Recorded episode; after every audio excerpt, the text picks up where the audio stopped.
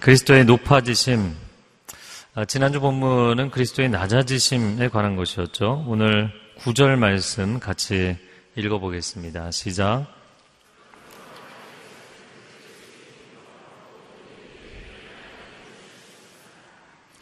아, 그러므로 하나님께서는 그를 지극히 높여 주셨다.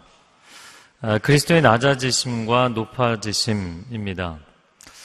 아, 하나님과 동일한 본체이시만 동등됨을 당연한 것으로 여기지 않으시고 낮아지시되 사람의 형상으로까지 낮아지셨고 십자가에 죽기까지 낮아지셨다. 아, 그렇게 낮아지시니까 하나님 높여주셨다는 거죠. 아, 그러면 아, 저희가 이 본문을 묵상하면 첫 번째 질문은 낮아지면 무조건 자동적으로 높아지는 것일까? 여러분 여기서의 낮아짐은 그냥 개인적 성향 때문에 낮아지거나 아니면 본인이 뭔가를 잘못해서 낮아진 것을 얘기하는 것이 아닙니다. 그리스도의 낮아지심은 아버지의 뜻에 순종하기 위한 낮아지심이죠. 그래서 지난주에 담임 목사님께서 크리스찬의 겸손은 순종으로 표현되는 것이다. 아, 개인적 성향의 문제도 아니고 내가 어쩔 수 없는 아니면 나의 잘못을 통한 낮아짐이 아니라는 것이죠. 아, 하나님의 형상, 존귀한 하나님의 자녀들이 죄 가운데, 사망과 저주 가운데 빠져 있는 것을 건져주시기 위해 하늘 보좌를 버리고 이 낮은 땅으로 내려오신 것. 그것은 전적으로 우리를 구원하시고자 하는 아버지의 뜻을 이루어 드리기 위해서 그렇게 낮아지면 하나님이 직접 높여 주신다라는 것입니다. 그리스도의 겸손과 존귀의 과정을 보면서 깨닫는 바가 있습니다. 하나님의 아들이 천상에서 지상으로까지 겸비하셨다. 지난주에 이제 humility와 humiliation의 차이를 말씀해 주셨는데요. 스스로 겸비해서 내려오셨는데 사람들은 악하여서 그분을 비하한 것이죠. humiliation입니다. 그렇지만 하나님은 결국 그분을 다시 높이셨다. 고양시키신다. elevation. 우리가 건물 올라갈 때 이제 엘리베이터를 타죠. 우리를 높여주신다. 그리스도를 높이셨다. 예수 그리스도의 낮아지심과 높아지심, 그분의 겸비와 고양, 우리의 삶에도 동일하게 적용이 됩니다. 아, 우리가 가정에서 교회에서 다른 사람을 겸손하게 자기를 낮추고 겸비해서 섬기면 아, 물론 그건 아름다운 것이지만 때로는 사람들이 무시하기도 하고 그걸 당연하게 여기기도 하고 당연하게 요구하기도 하고 그럼 마음이 이제 어려워지는 거죠. 아, 제가 데이비 케이프 목사님이 쓰신 종의 마음이라는 책을 몇번 예, 권면을 해드렸는데요. 이 데이비 케이프 목사님이 큰 교회 목회를 하다가 순례의 길에 들어서라는 음성을 듣고 순종하죠. 그리고 많은 사람을 섬깁니다. 근데 그의 사역에 감동을 하고 한 청년이 자기가 돕겠다고 조력자로 나서죠. 근데 이 청년이 하루는 저녁에 그런 얘기를 하는 거예요. 내가 사람들을 섬기겠다고, 썰브 하겠다고 나섰을 때는 마음에 기쁨이 있었는데 사람들이 정말 나를 servant, 종으로 대하니까 참을 수가 없었다. 내가 다른 사람을 솔브하겠다고 했는데 그럼 솔브하는 사람이 솔번트잖아요. 그렇게 대하니까 힘들더라는 거예요. 여러분, 그러나 오늘 메시지는 주를 위해 자신을 겸비하는 사람은 하나님께서 직접 높여주신다는 거예요. 사람이 높여주는 것이 아닙니다. 세상이 높여주는 것 아닙니다. 하나님이 높여주시는 것입니다. 아, 구약의 사울왕은 스스로를 높여서 왕위를 지키려고 했지만 인생에 갈수록 비참해졌죠.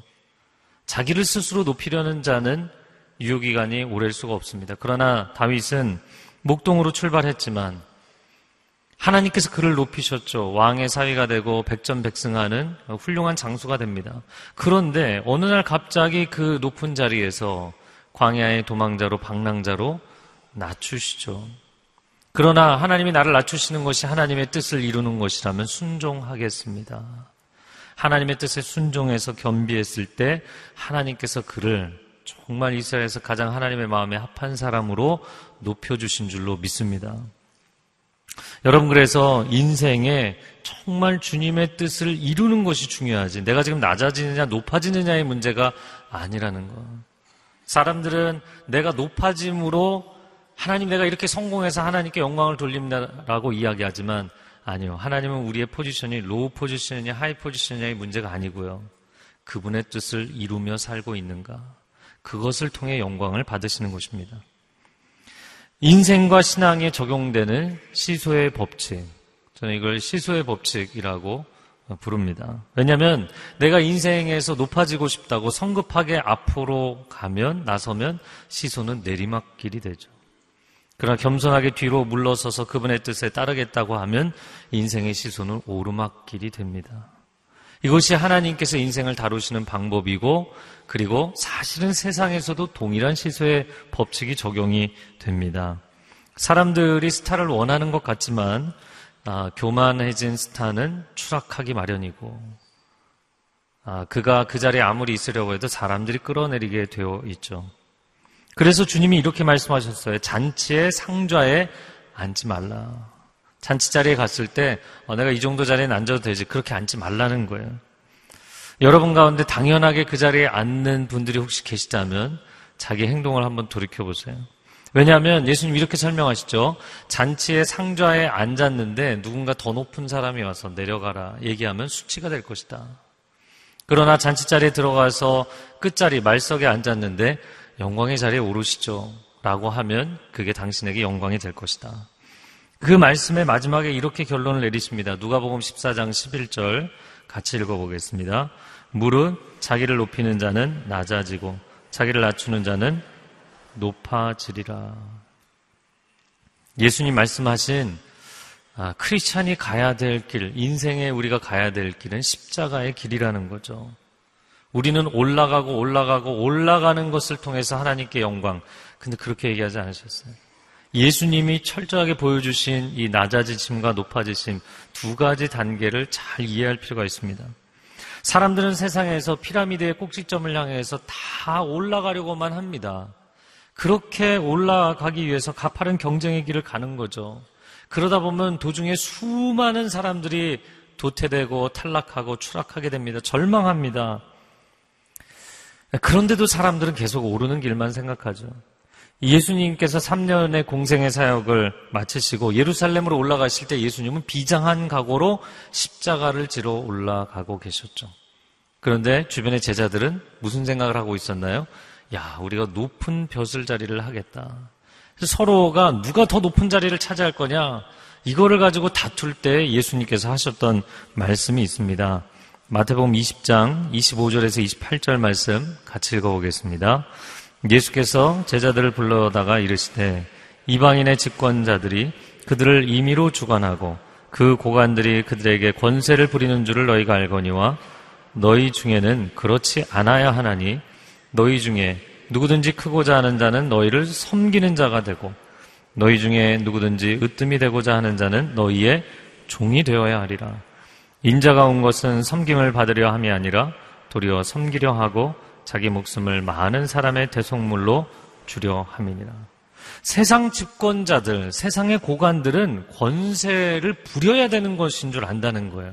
권력의 자리에 오르면 오남용을 하는 것이 세상의 관성이라는 것입니다. 그러나 너희 중에는 그래서는 안 된다. 하나님은 세상을 그런 법칙으로 만들지 않으셨다. 너희 중에 누구든지 크고자 하는 자는 섬기는 사람이 되어라. 으뜸이 되고자 하는 자는 다른 사람의 종이 되어라. 나도 섬김을 받으러 온 것이 아니라 많은 사람을 섬기고 내 목숨을 그들의 대속물로 죄인들을 구원하기 위해서 대신 치르는 값으로 주기 위해 오셨다라는 거예요. 여러분 세상이 우리에게 끊임없이 끊임없이 세뇌시키고 있는 메시지가 있죠. 최고가 되라. 1등이 되라. 2등은 아무도 기억하지 않는다. 당신의 능력을 보여달라. 그리고 여러분을 계속해서 등 떠미는 것이죠. 어떻게 보면 자녀들 열심히 공부하라고 이야기하는 것도 그 대열에 합류시키는 거 아닌가요? 그러나 당신이 그 자리에 오르기 위해서 무수히 많은 사람들에게 절망감을 주고 실패감을 주고 그들의 눈에 피눈물을 흘리게 만들고 그들의 인생이 분노하고 절망하게 만든다면 당신이 그렇게 오른 당신의 top position은 결코 평안하지 못할 것입니다. 그리고 그 자리는 오래 가지 못할 것입니다. 그 권세는 영원하지 못할 것입니다. 이것은 굳이 성경이 아니어도 세상을 봐도 동일하게 적용되는 것이에요. 여러분 정권도 정권을 그냥 막 마음대로 휘두르다가 그 정권의 시즌이 끝나면 굉장히 초라한 결말이 기다리고 있죠. 세상 사람들도 다 아는 것인데 그 권력의 자리에 오르면 그것을 하지 못하는 거예요. 내려놓지 못하는 거예요. 섬기지 못하는 거예요. 우리는 과연 어떻게 살아야 할 것인가? 여러분 가정에서 직장에서 교회에서 예수 그리스도의 십자가의 길을 따라가십시오. 아 나는 오르는 길을 가고 싶은데 왜 십자가의 길을 가라고 하지? 그 길이 사는 길입니다. 그 길이 사는 길입니다. 섬기는 리더가 되는 것, 설번트 리더십이라는 것이 그냥 세상의 어떤 리더십의 한 영역이 아니라 그것은 예수님이 보여주신 여러 리더십의 한 모델이 아니라 여러분 그 길만이 사는 길입니다. 하나님께서 사람을 사람이 하나님을 섬기는 것은 이제 섬긴다. 이 서브라는 단어를 디아코니아 예배라는 단어에도 쓰죠. 월십 서비스. 그러나 과연 사람이 하나님을 섬길까요? 하나님이 사람을 섬겨 주셨나요? 아들 예수 그리스도를 십자가에 내어 주심으로 죽을 수밖에 없는 우리를 위해서 당신의 생명을 쏟아부어 주시는 정말 말로 다 설명할 수 없고 이해할 수 없는 섬김을 우리에게 주셨죠. 자녀가 부모를 섬겨야 되나요? 부모가 자녀를 섬겨야 되나요? 대답을 아무도 안 하시네요. 서로 섬기는 것이지만 사실 부모가 많이 섬기지 않나요? 학생이 선생님을 섬기나요? 선생님이 열심히 그냥 하루 종일 가르치면서 목이 터져라 학생들을 섬기나요? 여러분, 하나님이 만드신 법칙은 리더가 팔로워를 섬겨야 된다는 거예요. 섬겨야 된다는 거예요. 그게 하나님이 원하시는 것이라는 거예요. 여러분이 정말 하나님의 뜻을 이루기 위해서 하나님이 여러분을 거기에 부르셔서 세우신 이유와 그 뜻을 이루기 위해서 기꺼이 낮아지면 하나님이 높여주실 줄로 믿습니다. 그 하나님을 신뢰하라는 거예요. 그리고 그런 리더가 돼서 열심히 섬기니까 사람들이 아, 저 사람이 리더가 됐으면 좋겠다. 저 사람이 리더가 돼야 된다. 그래서 그가 리더의 포지션에 오르면 평화의 시대가 오고 당신의 그 자리는 오랜 시간 동안 사람들에게 축복을 받을 줄로 믿습니다. 여러분, 이 고백이 있어야만 세상의 불행한 경쟁 구도에 빠지지 않을 수 있는 것입니다. 인생은 경쟁이 아닙니다. 인생의 본질은 부르심입니다. 우리는 하나님의 부르심을 이루기 위해 살아가는 것이지 경쟁에서 내가 조금 더 높아지기 위해서. 여러분, 절대자의 절대적인 부르심을 이루어가는 삶이 굉장히 어려워 보이지만 사실은 그분의 부르심에 내가 반응하고 순종하기만 하면 컴플리션, 완성되는 것이에요. 그건 너무나 행복한 것입니다. 다른 부담감이 없어요. 비교하지 않아도 됩니다. 누군가와 싸우지 않아도 됩니다. 그러나 세상의 상대적 세상에서의 경쟁이라는 것은 아, 제가 전에도 메시지 할 때 나눴지만 이게 상대성의 모순이에요. 상대적 세상에서 남보다 좀 더 높아진다? 이건 끝이 없는 싸움이에요. 끝이 없는 싸움이에요. 누구보다 좀 더 높아진다, 좀 더 영향력을 갖는다, 좀 더 많이 소유한다. 이거는 끝이 없는 싸움이에요. 그래서 세상의 경쟁 구도에서 당신이 내가 이 포지션에만 오르면 행복해지겠지. 그건 거짓말이에요. 절대적 만족감은 주어지지 않습니다. 그리고 오히려 그 자리에 오르기 위해서 수많은 사람의 피를 흘리고 결국에는 자신이 불행해지게 돼 있어요. 여러분 세상의 거짓말에 속지 마십시오. 오늘 우리의 인생에 하나님이 진리의 말씀을 주시는데 여러분 섬기는 사람 하나님의 뜻을 이루기 위해서 섬김의 리더십을 발휘하는 사람이 되면 하나님이 당신의 인생을 반드시 높여주실 줄로 믿습니다. 섬기는 리더가 되십시오. 섬기는 부모로 살아가는 것을 기뻐하십시오. 섬기는 목회자, 섬기는 순장, 섬기는 임직자가 되십시오. 섬기는 사장님, 섬기는 임원이 되십시오. 아, 섬기는 교수님, 섬기는 선생님, 섬기는 선배님이 되십시오. 이 사회가 사랑과 은혜의 선순환이 일어나는 사회가 되기를 주님의 이름으로 축복합니다. 주님이 높여주신다. 여러분, 이것은 내 인생은 사람이 높여주는 것이 아니라 하나님이 높여주시는 것이다. 이런 좀 고집이 필요해요. 사실 그 믿음의 조상 아브라함을 보면서 아브라함이 뭐 자기 아내도 팔고 뭐 거짓말도 하고 별 이상한 짓을 많이 하잖아요. 뭐 이런 사람이 믿음의 조상인가. 그런데 아브라함을 보면서 와 정말 이렇게 가슴에 쾅 와닿는 와 이런 믿음의 고백이 있었구나. 보이는 장면이 있습니다. 아브라함이 자기 조카 롯이 소돔에 가서 살았는데 북부 가난 연합군과 남부 가난 연합군이 큰 전쟁을 벌이게 됐어요. 근데 북부가 이기게 됐고 소돔 남부 지역에 있던 이 사람들이 포로로 다 끌려가면서 롯과 그 일행 가족과 모든 재산이 다 붙잡혀 갔어요. 아브라함이 318명 자기 집에 있는 사람들과 그리고 현지인들 친구들과 함께 쫓아가서 큰 승리를 거두고 놀랍죠. 큰 승리를 거두고 그 가족들을 데리고 왔을 뿐만 아니라 모든 전리품을 여러분 남부 가난 연합군의 여러 나라의 모든 전리품을 다 되돌려 옵니다. 그때 소돔 왕이 고맙다고 하면서 아브라함 우리가 승리하고 사람들만 돌이켜줘도 정말 땡큐인데 전리품은 당신이 다 가져가십시오. 라고 얘기하는 장면이 나와요. 자, 그때 뭐라고 아브라함이 이야기하냐면 창세기 14장 23절 읽어보겠습니다. 내 말이 내가 아브라함으로 치부하게 하였다 할까 하여 내게 속한 것은 실 한 오락이나 들매끈 한 가닥도 내가 가지지 않겠다. 지금 여러분 생각해 보세요. 이 남부 쪽이 굉장히 풍요로운 땅이었거든요. 그래서 롯이 경고를 들으면서도 소돔과 고모라를 못 떠나잖아요. 그렇게 풍요한 나라들의 어마어마한 전리품을 한순간에 테이크할 수 있는 기회가 그에게 주어졌었어요. 근데 그것을 거절합니다. 사람이 나에게 복을 주는 것이 아니다. 사람이 나에게 재물을 주는 것이 아니다. 사람이 나를 성공시키는 건 아니다. 내 인생은 하나님이 높여주실 것이다. 이 고집이죠. 그걸 가졌어야 되는데.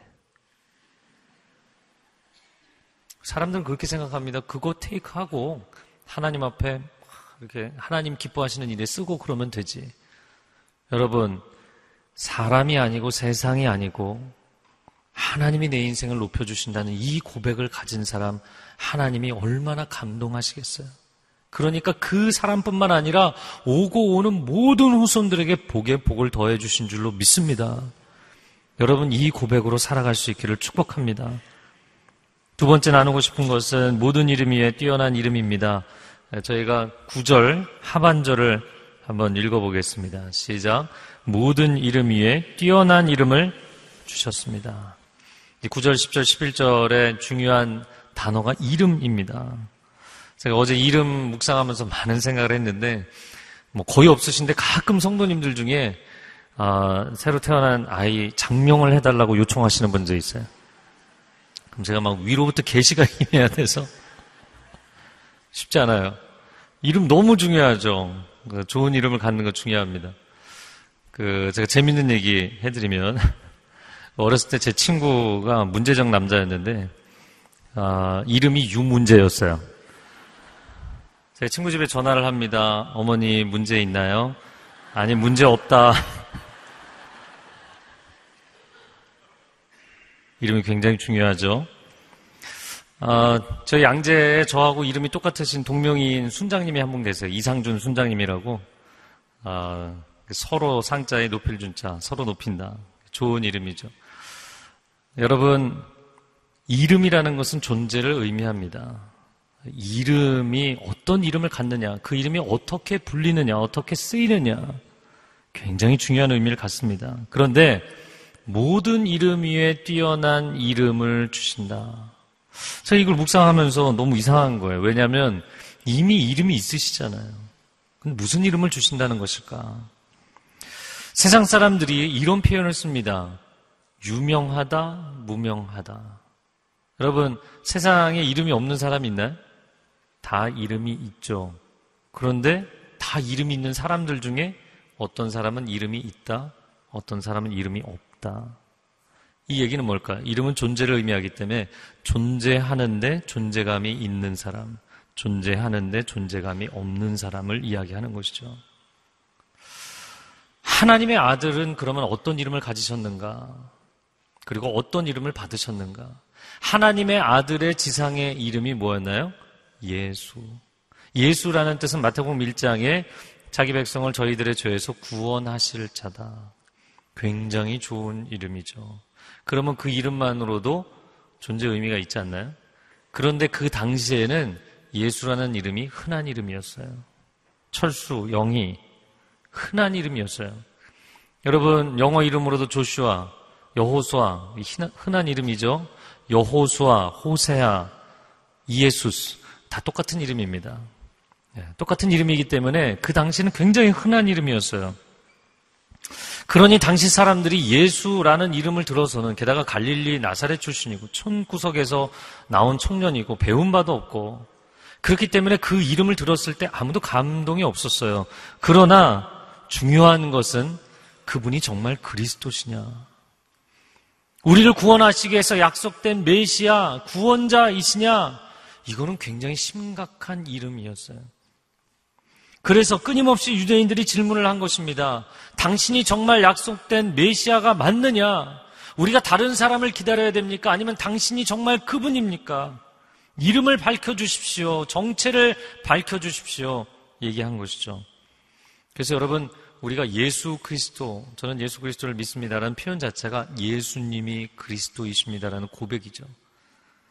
예수님이 이 땅에 계시면서 자신이 그리스도라는 것을 명시적으로 얘기를 안 하셨어요. 그리고는 자신을 인자, Son of Man, Son of God, 하나님의 아들이 아니라 사람의 아들이라고 부르셨어요. 이유는 두 가지였죠. 본인의 하나님의 아들 되심의 그 정체가 빨리 드러나면 3년도 채우실 수가 없기 때문이었어요. 그 두 번째는 다니엘에서 7장 13, 14절에 나오는 다니엘이 환상 가운데 보았던 인자 같은 이가 옛적부터 계신 이에게 하나님 얘기하죠. 하나님께 나아가 영원한 권세와 나라와 위엄을 받으셨다. 할렐루야. 그 다니엘의 환상 가운데 인자가 사람의 형상을 받으니까 어떻게 영원한 나라를 얻겠습니까? 인간은 유한하잖아요. 영원한 그리스도께서 사람의 형상으로 오셔서 하나님의 나라를 세우실 것에 대한 말씀이었던 것이죠. 자, 그래서 그 흔하디 흔한 이름, 나사렛 목수의 아들 예수가 십자가에 달려 죽으실 때는 사람들이 무시하고 그 이름을 비하했지만 하나님께서 그 예수를 부활 승천시키심으로 그 이름을 지극히 높여주사 그분이 바로 천상의 영원한 그리스도이시며 우리와 함께 하시기에 오신 임마누엘이시며 만왕의 왕이시오 만주의 주가 되시는 분이라는 것을 명확하게 해주신 줄로 믿습니다. 이것이 하나님께서 주신 모든 이름 위에 뛰어난 이름이에요. 자, 10절 말씀을 읽어보겠습니다. 시작. 이는 하늘과 땅과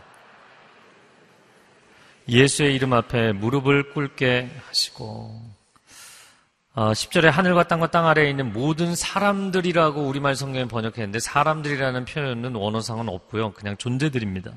하늘에 있는 존재들, 땅에 있는 존재들, 땅 아래에 있는 존재들, 모든 존재들이 그분 앞에 무릎을 꿇게 될 것이다.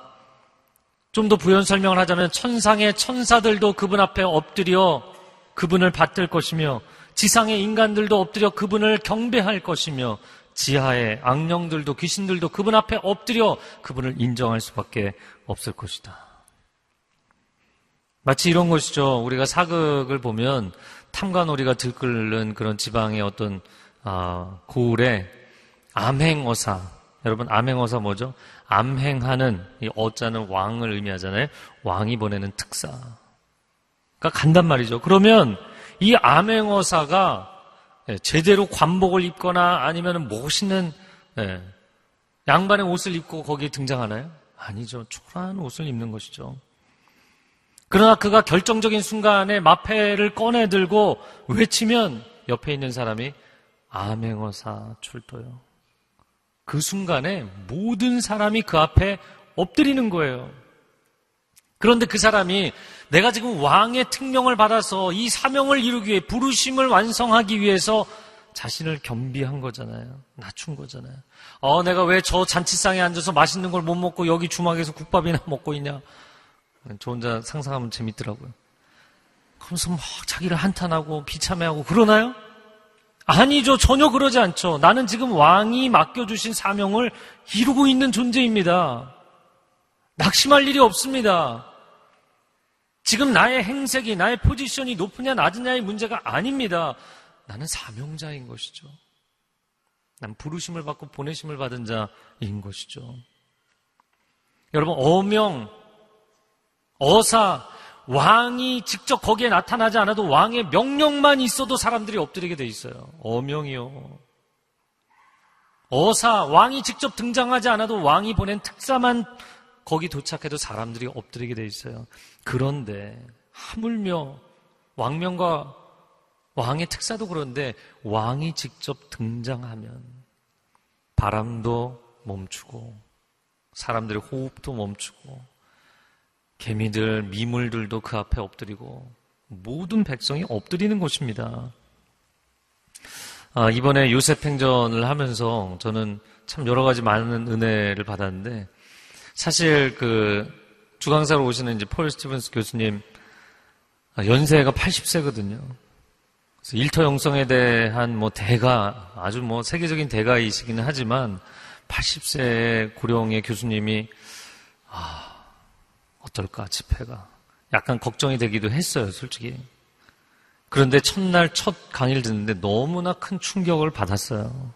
너무나 큰 충격을 받았습니다 그 뭐 본인 건강 관리 잘하셔서 에너지가 넘치시는 것도 있, 겠지만 아, 일터의 영성을 아, 삶으로 표현하기 위해서 직접 목수가 돼서 목수의 삶을 살았고 목회를 하다가 목수의 삶을 살았고 그분의 삶과 영성과 학문의 세계가 너무나 훌륭해서 교수로 추대를 받아서 리젠트라는 제가 이제 밴쿠버에 있었는데 세계적으로 영성 신학에 있어서 가장 유명한 대학이죠. 리젠트 칼리지의 교수가 되었고 그 교수의 총장이 되시고 수많은 사람들에게 영감을 주신 분이죠. 그러니까 그분이 딱 그 자리에 서서 이야기를 하는데요. 아, 그냥 말 한마디 한마디가 너무나 놀라웠어요. 그래서 여성분들을 제가 지금 놀리는 건 아니고요. 꼭 나중에 보시기 바랍니다. 영상으로. 제가 이걸 이렇게 표현하고 싶어요. 제가 자막으로도 썼는데 그분을 보는 순간 고수의 향기가 와 진짜 고수구나. 이게 막 팍 와닿는 거예요. 마스터죠 마스터. 아, 홍콩 무술 영화에 보면 사부 이거 있잖아요. 그냥 그분이 한 번 손만 이렇게 휘저어도 그 고개가 절로 숙여지는. 여러분 그 여성들하고 남성들은 좀 다른데 여성들은 터칭 메시지, 감동이 있는 메시지에 마음을 많이 오픈하지만 남자들은 고수를 보면 고개를 숙이게 돼 있어요. 아, 배우고 싶다. 내가 저분에게 좀 배우고 싶다. 아, 닮고 싶다. 제가 그 교수님 보면서 와, 나도 저렇게, 저렇게 늙어갔으면 좋겠다. 와, 정말 놀랍다. 이런 생각을 했어요.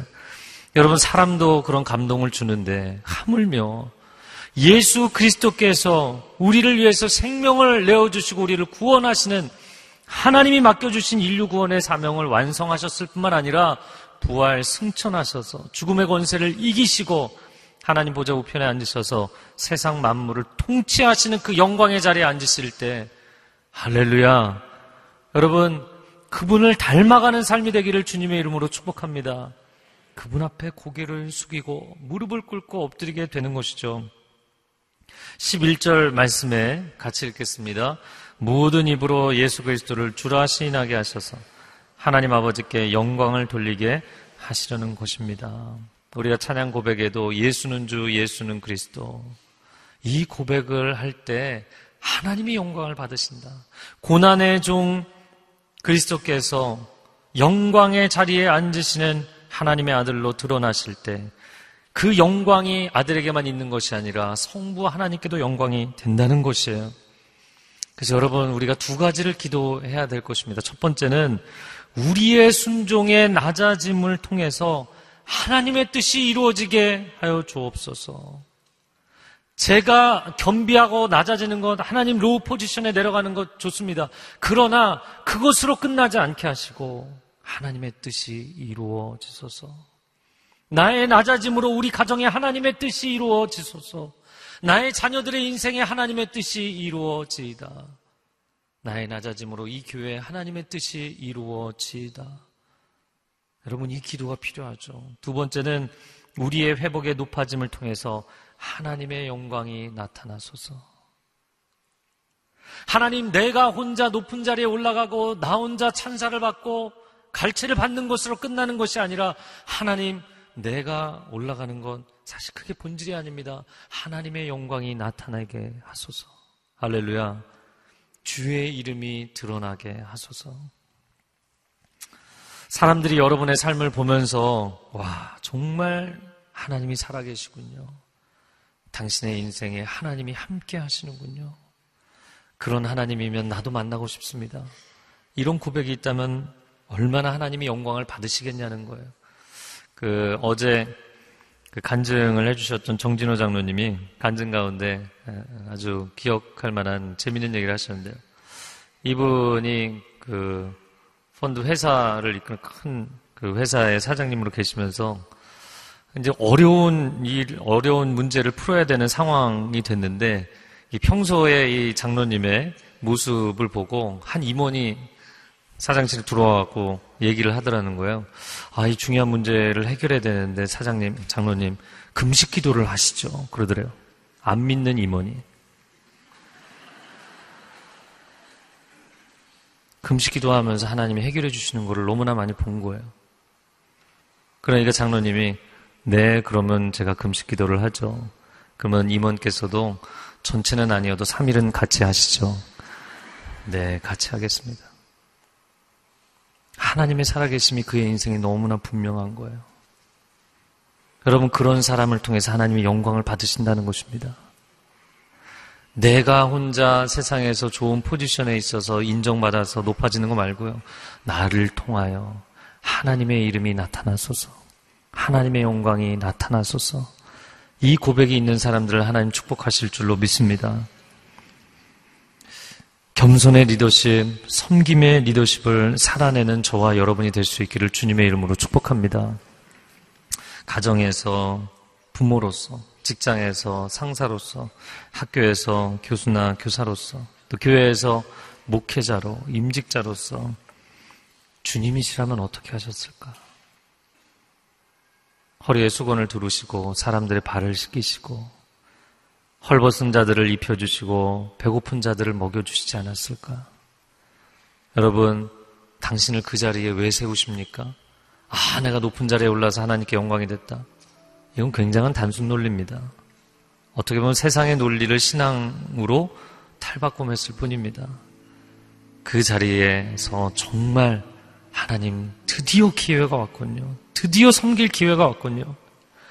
여러분이 그 마음으로 섬기는 리더십이 된다면 하나님께서 영광을 받으실 것이고 하나님께 영광이 되고 하나님의 뜻이 이루어지면 하나님이 여러분을 높여주실 줄로 믿습니다.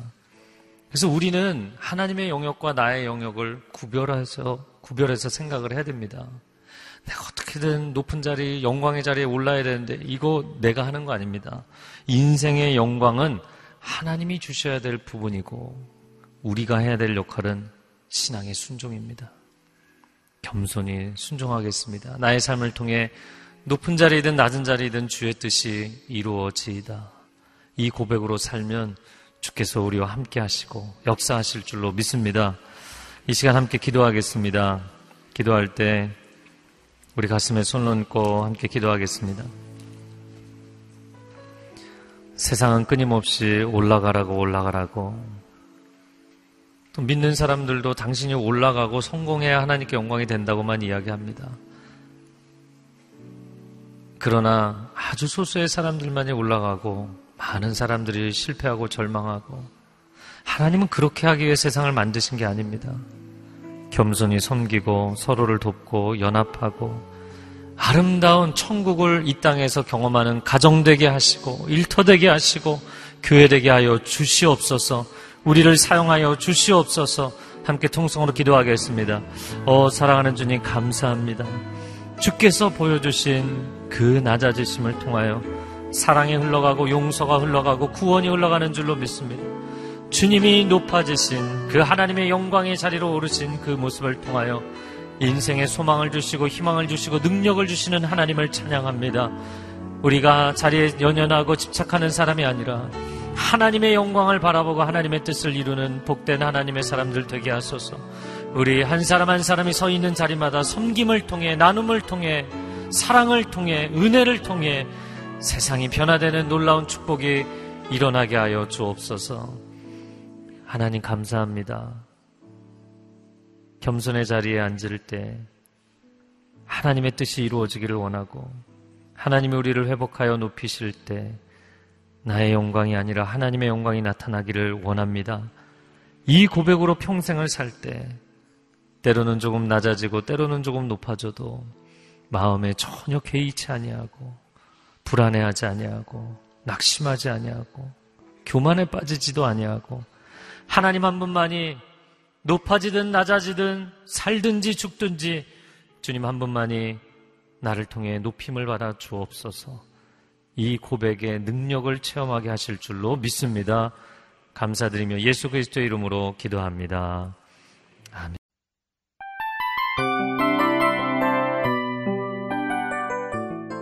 이 프로그램은 청취자 여러분의 소중한 후원으로 제작됩니다.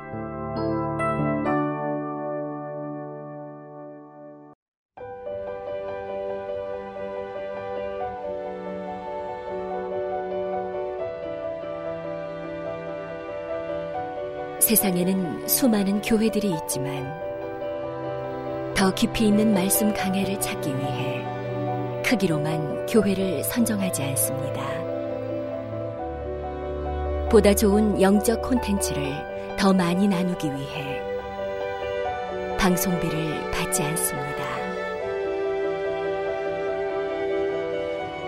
1년 365일 복음만 전하고 싶어서 우리는 광고를 하지 않습니다. 온누리의 복음을 땅끝까지 CGN TV와 함께 땅끝 성교사가 되주세요